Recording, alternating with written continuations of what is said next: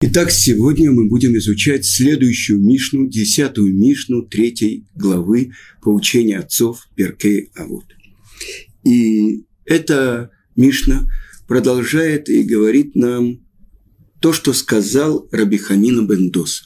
В предыдущих уроках мы говорили о Раби Ханина Бендоса, известном праведнике, человеком, который освящал имя Творца своими поступками. И вот что же он говорит. То, что он сказал, первое, то, что если у человека есть трепет перед Творцом, тогда мудрость его по изучению Торы сохранится.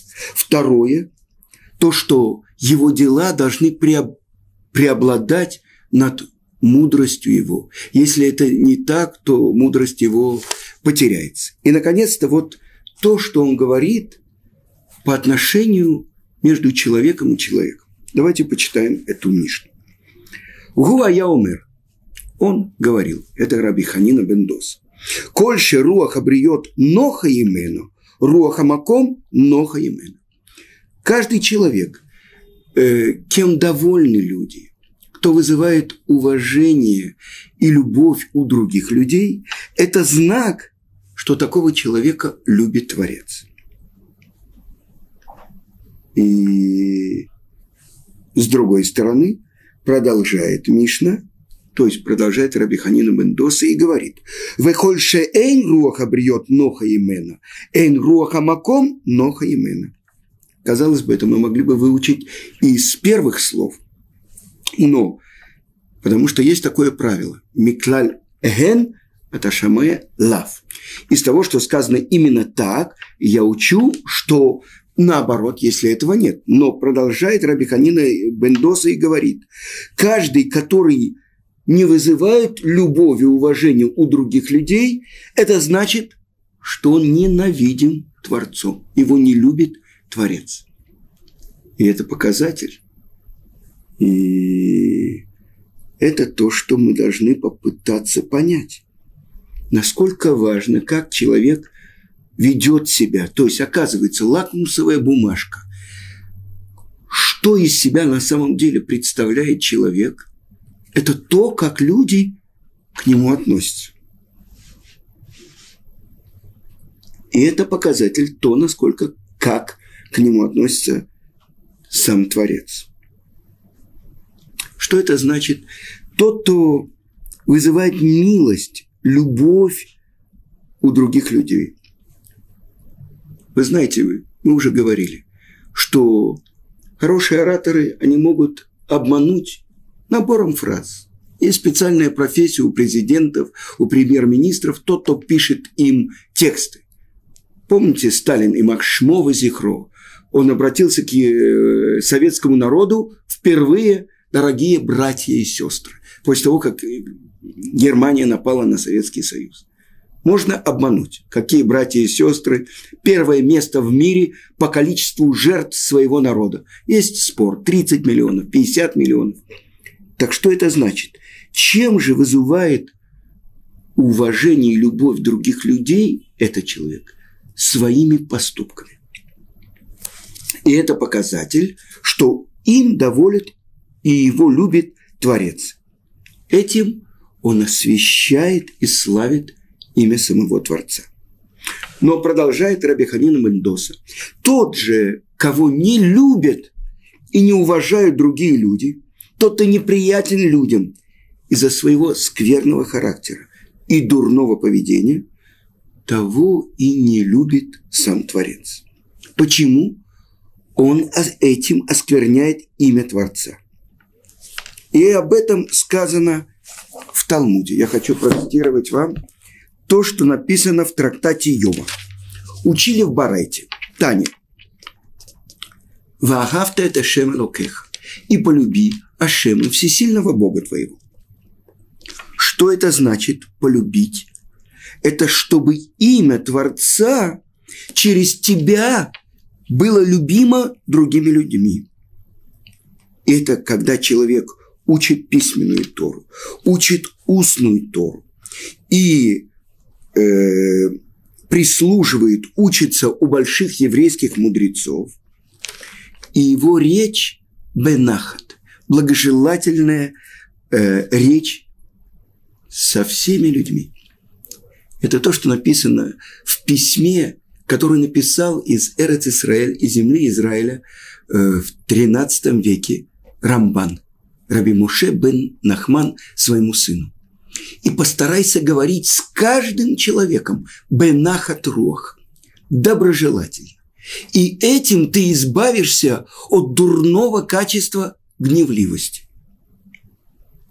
И вы знаете, я видел много людей, больших еврейских мудрецов.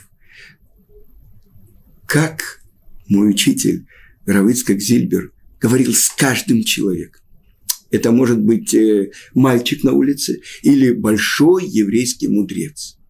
Он говорил с ними одинаково, даже доброжелательно и любовно. И это одно из тех черт, которые меня так удивляют в его сыне Равбенционе Зильбере. Как будто ты самый дорогой и самый любимый человек, с которым он сейчас хочет говорить бесконечно, несмотря на то, что каждая секунда у него рассчитана. Вы понимаете? Я видел, как сидела у Равыцкака одна пожилая женщина, мама одного его ученика, и рассказывала ему все свои истории, все майсы и так далее. Он сидел, и он э, так ее слушал. Дальше нужно было с ней ходить э, Мисрат к Литу, где э, она добивалась, чтобы ей дали квартиру. Равыцкак с ней ходил и просил. И в результате она получила квартиру. Вы понимаете, но вот это удивительная доброжелательность. Так вот, если человек говорит доброжелательно с э, другими людьми, и он ведет себя, все свои дела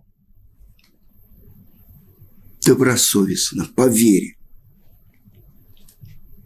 Что говорят о нем люди? Ашрей плони шаламат Тора. Счастлив такой-то, что он учил Тору. Ашрей авив шелимдо Тора. Счастлив его отец, который обучал его Торе. Ашрей рабо шелимдо Тора счастлив его учитель, его рав, который обучал его Торе. Ой, лаэм либны адам, шемло ламду тара. Ой, тем людям, которые не учили Торы. Посмотрите на этого человека, который учил Тору, как прекрасны его пути, как исправлены его поступки – о нем говорит строчка, это то, что написано у пророка Ихискеля, «Вайомерли авдията Исраэль ашер беха итпаэр». Мой раб ты, Израиль, тобою я буду гордиться. Теперь послушаем, что говорит эта барайта. Э, когда человек учит письменную Тору, учит устную Тору, занимается углубленным изучением Торы. И он говорит недоброжелательно с людьми, и его дела нечестны. Что говорят о нем э, люди? Ой, ли плони шаламат Тора. Ой, этому человеку, который учил Тору. Ой, его отцу, который обучал его Торе. Ой, его равину, который обучал его Торе этот человек учит Тору, и насколько уродливы его поступки, насколько испорчены его пути. О нем говорит строчка из того же пророка Ихискелю. Беомер лаем амашем эле амиарцу яцо и о нем говорит строчка из пророка Ихискеля. Это народ Творца, из его земли они вышли, то есть происходит охуление имени Творца из-за этого человека.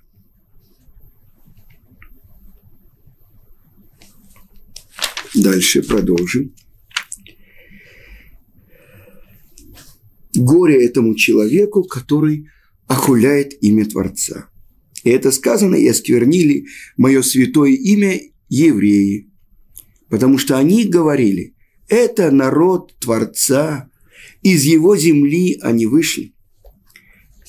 Так объясняет, почему нашел прямую связь Раби Ханина Бендоса между поступками человека, как он выглядит в глазах других людей, что это точный показатель, как он выглядит в глазах самого Творца. И казалось бы, мы бы могли найти многих людей, которые на самых популярных, э, скажем, э, поп-певцов или комиков, да, популярные люди и так далее. А что можно сказать, что также они любимы Творцом? Это мы с вами говорили про то, что как человек может обмануть других людей. Э, известно про, может, это про Наполеона сказано, что кто знает на самом деле, что из себя представляет человек, это его жена и его ординарец. А теперь то, что дает нам ключ Раби Ханина Бендос. И вот как комментаторы объясняют.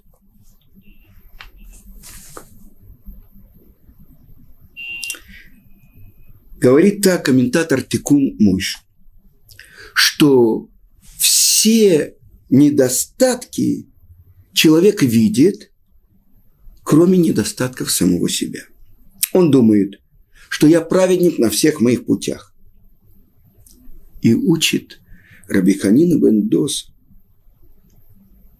что если он, у него есть ущерб, если он червоточина заложено в его отношениях с другими людьми, то это показатель, что он совсем не находит милость в глазах Творца.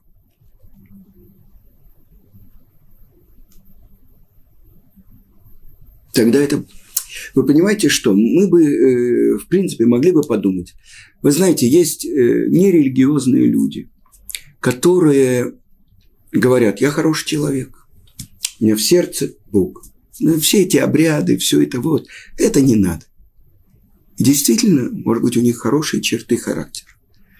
Но вы понимаете, когда бутылка э, с вином находится в спокойном состоянии, скажем, хорошее вино и так далее, но проверка вина, если его немножко взболтать, взболтнуть, то почему-то осадок поднимается, и все смешивается. Человек, который никогда не ворует, никогда. Но на работе э, можно использовать конверты, можно использовать э, служебный телефон, можно использовать служебную машину. Это же не воровство, это же на самом деле, вы понимаете, где показатель? Или, конечно, на приеме у министра он ведет себя хорошо, а как он ведет по отношению к своему заму, по отношению к своей секретарше? а самый большой показатель – как он ведет себя в своей семье. Для всех у него улыбка, он самый обаятельный, самый лучший. Учат есть специальные школы, как должен себя политический деятель. А когда он возвращается домой, я хочу вам сказать, вчера у меня было очень приятное мероприятие. Э, я взял э, семьи своих замужних дочерей э, с внуками и мы должны были взять тендер, что поехать к моему старшему сыну. Наша молодая невестка нас позвала, чтобы отметить в месяце Ав, когда не очень веселятся, мы не смогли отметить радостное событие по поводу его дня, и в Муцей Шаббат она сделала нам э, проводы субботы. И вот мы должны были заказать большой тендер, и доехали к нему только в 11 вечера, и дети уже... И вот нас принимали, и по дороге нужно было разные вещи делать, и дети не всегда себя вели хорошо. И после того, как мы доехали до места, нужно было нам с женой мыть тендер, потому что с детьми могло там произошло что-то. И когда там мы пришли, и нервы были уже в пол первого на взводе, я получил хороший урок мусара от своего младшего сына. Он говорит, почему ты все время сердишься? Он не понимает, что здесь это нужно было провести через все дороги всех внуков, чтобы они не потеряли. Здесь это нужно было... Э, э, нужно было, нужно было, нужно было. Он, он говорит, почему ты... Я получил хороший урок. Потому что на самом деле он прав, мой сын, а я не прав. Потому что легче всего человеку быть хорошим со всеми чужими. Быть хорошим и быть ласковым, говорить доброжелательно со своими близкими, самыми близкими. Это самое большое испытание. И не всегда человек его выдерживает. И часто он спотыкается. И зеркало, оно показывает точно, то отражает точно того, кто в него смотрит. И поэтому это очень важная и глубокая вещь то, что говорит Рабиханина Бендос. То, что ты из себя представляешь на самом деле, посмотри, у тебя столько недоброжелателей, у тебя столько тех, кто копает про- против тебя. На самом деле, как ты относишься к другим? Потому что показатель такой, если ты любишь другим, если ты к ним доброжелательно относишься, у меня был такой пример. Один человек, я не знаю почему, может, ему кто-то что-то сказал про меня. Я не знаю, что я что-то сделал не то. Но я с ним поздоровался, а он как бы дал, показал мне, что что-то такое. Я тогда себе поставил. Всегда, когда я с ним здоровался, я здоровался с особенной радостью, с особенной доброжелательностью. На второй раз он уже чуть меньше, отвернул голову. На третий раз он уже было половину улыбки. А на четвертый раз он мне пожал с улыбкой э, руку. Почему? Потому что он понял, что если человек так с ним здоровается, значит, он не имеет ничего против него. Знаете, это один из запретов Торы. Чтобы одно было на сердце, одно на языке. Прославляет Тора братьев Иосифа. Они не могли с ним говорить потому что они знали, что он говорит дурное отцу про них, и они ненавидели его. Но они не говорили, наш братик Иосиф. Он знал, что они его ненавидят. И это показатель. Поэтому очень оскорбляет, когда человек с тобой говорит доброжелательно, говорит тебе хорошие слова, а за спиной говорит все на, наоборот. Вы понимаете, как это? Это запрет по Торе. Так вот, что мы выяснили. То, что говорит Раби Ханина Бендос. Казалось бы, он сказал о трех разных вещах. Каждый, у которого трепет и страх перед грехом больше, чем его мудрости, и это говорится о Таре, об изучении Торы. Если трепет перед Творцом не предваряет изучение Торы, то его Тора не сохранится. Второе, чтобы его поступки были больше, хорошие поступки, чем его мудрость, тогда его Тара сохраняется. Это служение, это авода. И, наконец-то, третье. Каждый, у которого вызывает уважение и любовь у других людей, это значит, что и Творец любит его. Это про третью вещь, это о добрых поступках. И это то, что сказано, мы учили с вами в первой главе аля Тора, аля вода, валь гмилут хасадим. На чем держится мир? На Торе, на служении и на добрых делах. Геминут хасадим. И вот это третье выражение, это как раз говорится об отношении к другим людям. На добрых делах, геминут хасадим, безвозмездных добрых делах держится это то, что человек любим другими людьми. И это то, что говорится в Талмуде. Я хочу вам процитировать. О, это то, что сказано в трактате Сота, это 49-й э, лист. Амара Биханина бен Папа. Коля дам еш алав хен, каждый человек, который вызывает, ну, как перевести хен, э, э, что-то в нем вызывает симпатию у других людей, симпатию у других людей. Беядуа шоугу и решамаем. Известно, что у него есть трепет перед Творцом. Шенеймар вехесет ашем миулам вадулам. И милость э, Творца от мира и до мира. Аль-Ираав. Кто вызывает милость в глазах других людей? Тот, кто трепещет перед Творцом. Это одна из тех вещей, которые сказаны в трактате Мегила, что Эстер не открыла, из какого народа она происходит по указанию Мордыхая. И она нашла милость в глазах всех народов, которые были в подчинении у Ахашвероша. 127 стран, 127 народов, потому что каждый думал, она из моего народа. Почему? Потому что она одна из семи пророчиц, которые были в еврейском народе. То есть трепет перед Творцом вызывает милость к этому человеку у других народов. А теперь я подготовил вам э, изюминку. Я хочу процитировать вам то, что э, написано, то, что написано в книге, которую э, записала э, известная вам э, известный человек среди Балей Чува, живущих в Израиле, Кармела Райс. Она сделала подарок для всех нас тем, что она на протяжении нескольких лет со своим мужем э, Равзеевым Райсом приезжали к Равыцкаку Зильберу, Зехрано Цадик Леврака, Муцей Шаббат. И час он им рассказывал некоторые истории из своей жизни. И это то, что она обрабатывала и набирала на компьютере. И это то, что мы получили книгу «Чтобы ты остался евреем». И эта книга на русском языке издана тысячами, тысячи экземпляров. И уже на иврите много тысяч экземпляров. И многие люди, э, израильтяне, они говорят, что без этой книги понять, что это такое настоящая жизнь с Творцом очень трудно. И эту книгу уже раз, э, подарили многим выпускникам еврейских религиозных школ Бейт Якова. Эта книга живет. И это сделала Кар- Кармела Райс. Редактировала эту книгу. Тоже очень э, важный редактор. Один из лучших редакторов на русскоязычной улице э, Виктория Фридман. Но вот эта книга, которую записала э, Кармела Райс, Называется она «Плененный ребенок». Это повесть, это на самом деле запись воспоминаний удивительного человека, который живет в Иерусалиме.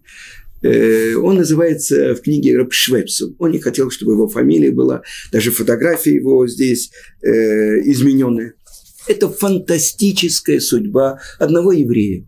То, что происходит в жизни еврея.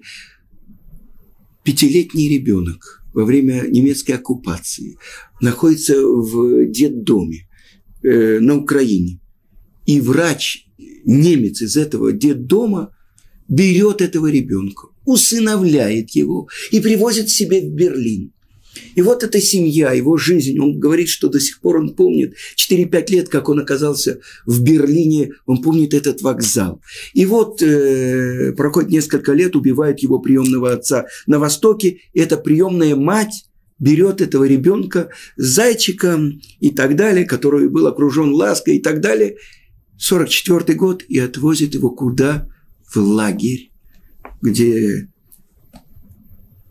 находились еврейские дети, и в которых выкачивали из них всю кровь и посылали на фронт. Своими руками привозят его. И этот ребенок, как он остался в живых, потому что кормили их, конечно, ужасно, и дети серели и угасали, выкачивали из них всю кровь. И вот он увидел э, где-то за колючей проволокой там э, овчаркам э, ставили миски, где было мясо. И он э, в доме рос, и он не боялся собак. И вот он подполз к этой миске. И овчарка, немецкая овчарка, она отодвинула свою голову. И он ел из этой миски. Он не боялся собак. И какое-то чудо происходило с ними. Так он остался в живых. И дальше он вернулся, после того, как освободили этот лагерь, э, эти, часть детей осталась живых, их отправили в э, Советский Союз – в товарниках, не давали им есть, голод, холод. И он попал в детдом. И потом его нашла семья соблюдающих евреев, его родные родители, отец, мать, бабушка. И вот как раз про эту бабушку э, Фейгу я хочу сказать. И вот эта бабушка Фейга, они жили э, на Украине, по-моему, в Донецке. И вот э, я хочу маленькую главу из этой книжки вам прочитать, что это такое, когда человек находит милость в глазах других людей. Называется эта глава «Бабушкины дети». Бабушка говорила только на идыш, хотя знала немножко и украинский, и русский. Даже в магазине и на базаре бабушка ко всем обращалась на идыш. И самое удивительное, ее понимали. Мало того, я не помню, чтобы в нашем антисемитском городе ей сказали в ответ что-то плохое. Из-за нее наши нееврейские соседи тоже заговорили на идыш. После войны не было детских садов, и дети без присмотра болтались на улице. Бабушка собирала соседских детей, присматривала за ними и даже подкармливала. Говорили, она говорила, что она не может произносить нееврейские имена, и переименовала их на свой лад. Славика называла Сарик, а у них был Йосик. Это имя к нему так привязалось, что его родители-украинцы стали его называть Лесиком. Олега за ум и хитрость прозвала Соломоном и это имя за ним осталось навсегда. Ее воспитанников в городе называли «бабушкины дети». Когда кто-нибудь из них хулиганил в школе и вызывали родителей, дети бежали к ней «Баба Фейга, выручай!» Она повязывала голову поверх обычной косынки большим платком и шла в школу. Она была соблюдающая все заповеди еврейка. Там она говорила, что родители на работе, и она пришла вместо них, но по-русски не понимает. Ей перевод... при... приводили переводчица, учительницу Анну Израильевну. Бабушка терпеливо выслушивала все претензии и неизменно говорила «Ничего, станет на год старше, станет на год умнее, не будет делать глупостей». Когда вечером соседка спрашивала ее «Фейга, вы были в школе? Что там Соломон натворил?» Вы понимаете, Соломон – это кто? Это Олег, да? Бабушка от, отвечала, они говорили, что такого хорошего ребенка в мире больше нет. Когда я перешел в семью, этот э, Швепсел, он был в детдоме, перешел в семью, в семью, детдомовцы на него обозлились, и мне бы пришлось плохо, если им бабушкины дети, которые учились в нашей школе. Они заступали за меня перед детдомовцами и не давали в обиду а вокруг царила жестокость. Городские дрались с детдомовцами, улица против улицы. Доброта не ценилась, даже наоборот. Если ты сделал кому-то что-то доброе, ничего за это ты не получив, то этот человек платил тебе злом. Наш дом был как остров, где правили другие неизвестные мне тогда законы. И вот э, описывает Карбела Райс, что когда умерла бабушка в 66 году, Э, и вот по еврейскому закону нужно положить, одеть э, труп в тахрихин, в белое покрывало, такое положить на э, пол. И вот, когда пришли, когда эта печальная весть распространилась по всем окрестным улицам, в дом начали собираться русские и украинские соседи. Увидев умершую, завернутую в тахриким, с покрытым лицом, они стали возмущаться. Где это так, где это видно, чтобы не видно было лица, и даже гроб не купили. Почему на полу? Для них это было пренебрежение к умершей. Папа хотел что-то объяснить, но дядя э, сказал ему, Мойша, ничего не поделаешь, придется ее открыть. И тогда русские соседи унесли ее в соседнюю комнату, облачили ее в бархатные субботние э, платья, Э, а, открыли лицо и тут же принесли соседи гроб и поставили гроб на стол, и в, сто, и в дом потекла вереница людей прощаться с бабой Фейгой. Толпа напомнила, наполнила все комнаты. Многие безутешно плакали, словно потеряли близкого человека.